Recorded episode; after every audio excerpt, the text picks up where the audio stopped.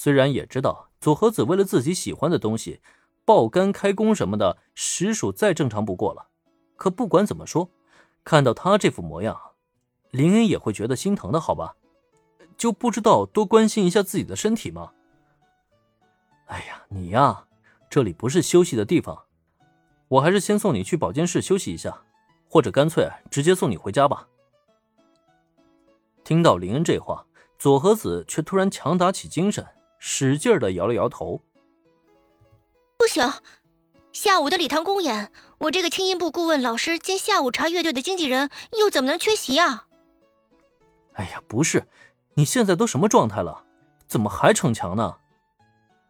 左和子坚持不肯去好好休息，让林恩来的倍感无奈。可奈何，虽然左和子的眼皮都已经困得有些睁不开了，可他的眼神中的坚持却让林恩根本奈何不了他。所以，要不干脆强行把他带去休息吧？但这样做却有些不太好啊。毕竟佐和子那么努力做出这么多衣服来。不就是为了亲眼目睹大家穿上它们，站在舞台上释放全部的魅力吗？如果真让他错过这一幕，他得有多遗憾呢？然而，也正在林恩心中纠结之际，要不，你帮我恢复一下精神？突然间，佐和子的话让林恩向他投去了不明所以的目光。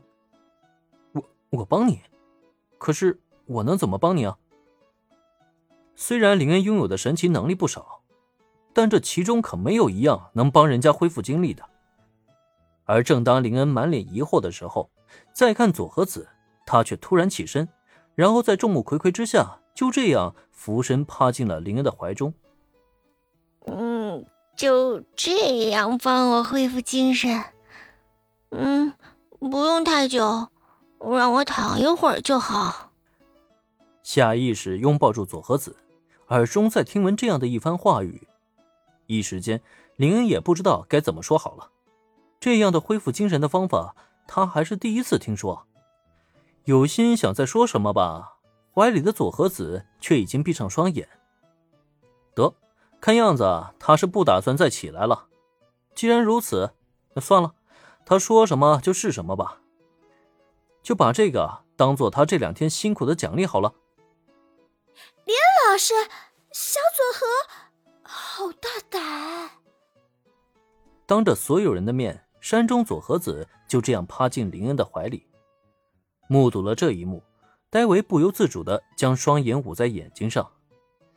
只是手指间的分叉却劈得老大。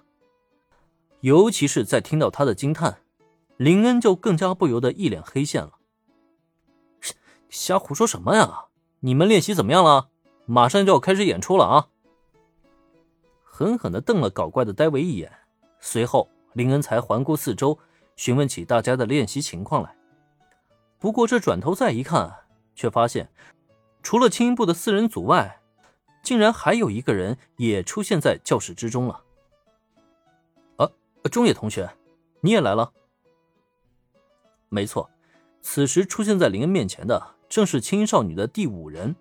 如今下午茶乐队的第六位后备吉他手中野子，虽然当初在林恩的邀请下，中野子也算是成为下午茶乐队的一员了，但由于平时的学习缘故，他并无法时时都与下午茶乐队同行，因此真正的入队还要等他升入高中之后才会开始。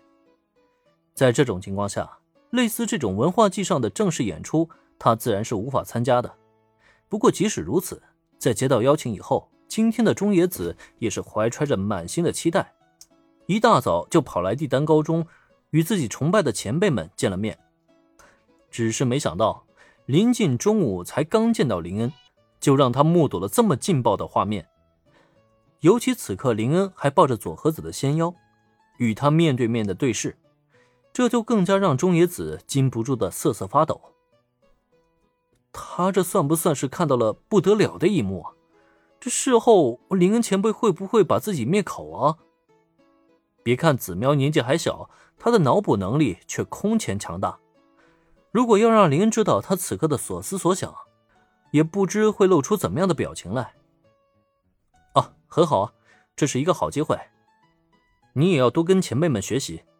呃，除了维和绿之外，你跟他俩学不到什么好的。平时呢，还是多跟林同学还有抽同学学习吧。林恩虽然察觉到中野子的表情带着古怪，但他也不想太多了，只当是佐和子的大胆吓到了对方。考虑到未来大家相处的时间还很多，以后等熟悉了，估计也就见怪不怪了。轻轻点头过后，随口鼓励两句，林恩便从中野子的身上收回了目光。